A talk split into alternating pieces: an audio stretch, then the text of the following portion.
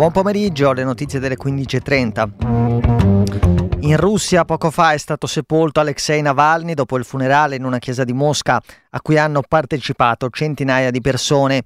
Fuori dalla chiesa sono partite delle urla come la Russia sarà libera, niente guerra, assassini. Quando il corpo del dissidente era arrivato era stato accolto dal nome dell'oppositore di Putin ripetuto in coro dalla folla. E dalla Russia poco fa il ministro degli esteri Lavrov ha sostenuto che truppe occidentali siano già in Ucraina. Lavrov ha parlato in risposta a quello che aveva detto nei giorni scorsi il presidente francese Emmanuel Macron che aveva proposto di mandare truppe occidentali in Ucraina. Lavrov ha detto è la conferma dell'intenzione dell'Occidente, anche se in modo non ufficiale soldati statunitensi in Ucraina ci sono già. Poche ore fa il capo del Pentagono, il Ministero della Difesa statunitense, Lloyd Austin, aveva detto che se l'Ucraina perderà la guerra, la Nato dovrà combattere contro la Russia. La ministra degli esteri tedesca Annalena Baerbock ha chiesto all'esercito israeliano di spiegare pienamente come il panico di massa e la sparatoria di ieri, in cui sono morte oltre 100 persone a Gaza, siano stati possibili. La Germania si aggiunge alla Francia, il ministro degli esteri di Parigi oggi aveva chiesto un'inchiesta indipendente lo stesso ha fatto il presidente del Consiglio europeo Charles Michel. La scorsa notte gli Stati Uniti hanno bloccato una dichiarazione di condanna di Israele al Consiglio di sicurezza dell'ONU affermando che bisogna ancora verificare le circostanze di quello che è successo.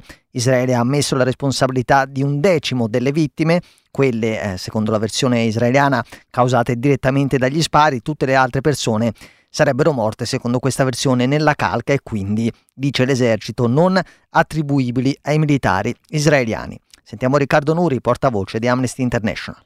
Questo è l'ennesimo crimine di guerra commesso da, da Israele che la dice anche lunga su come Israele consideri una priorità il fatto di togliere da questa condizione di fame assoluta la popolazione civile di Gaza.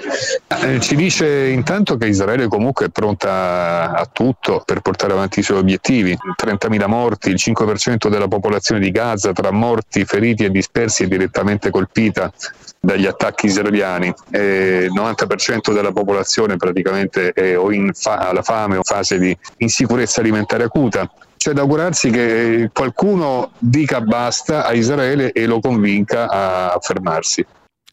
La politica italiana dopo la sconfitta alle regionali in Sardegna, dove Matteo Salvini si era visto imporre da Giorgia Meloni il candidato, il capo della Lega torna a chiedere di permettere un terzo mandato per chi guida le regioni o i grandi comuni.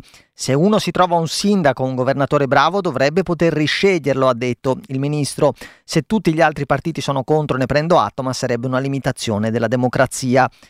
La Lega punta in particolare a far confermare il presidente Veneto Zaia che in base alle regole attuali non potrebbe ricandidarsi alle elezioni del prossimo anno.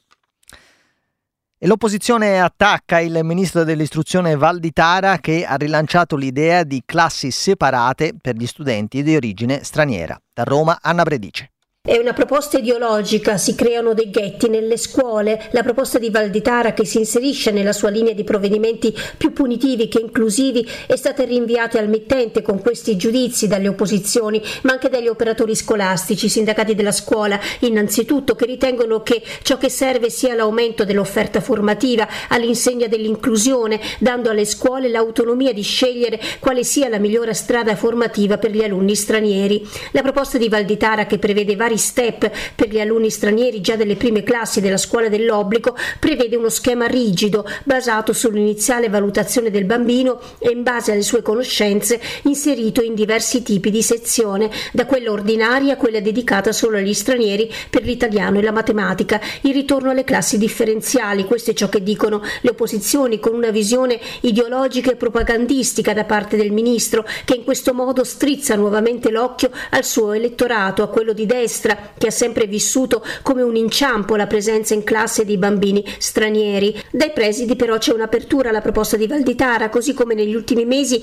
molti presidi hanno accolto con favore la stretta punitiva decisa da Valditara verso gli studenti delle superiori, con un disegno di legge che è all'esame del Parlamento e che prevede la bocciatura con il 5 in condotta, sospensioni molto più numerose per gli studenti, scelte punitive più che di ascolto e di dialogo e ora arriva anche l'ipotesi di classe per stranieri, senza considerare che già ora c'è un'attenzione nelle singole scuole per i diversi livelli di conoscenza dell'italiano tra i bambini. Forse quello che manca sono i finanziamenti per un numero maggiore di insegnanti presenti. Linea allo studio.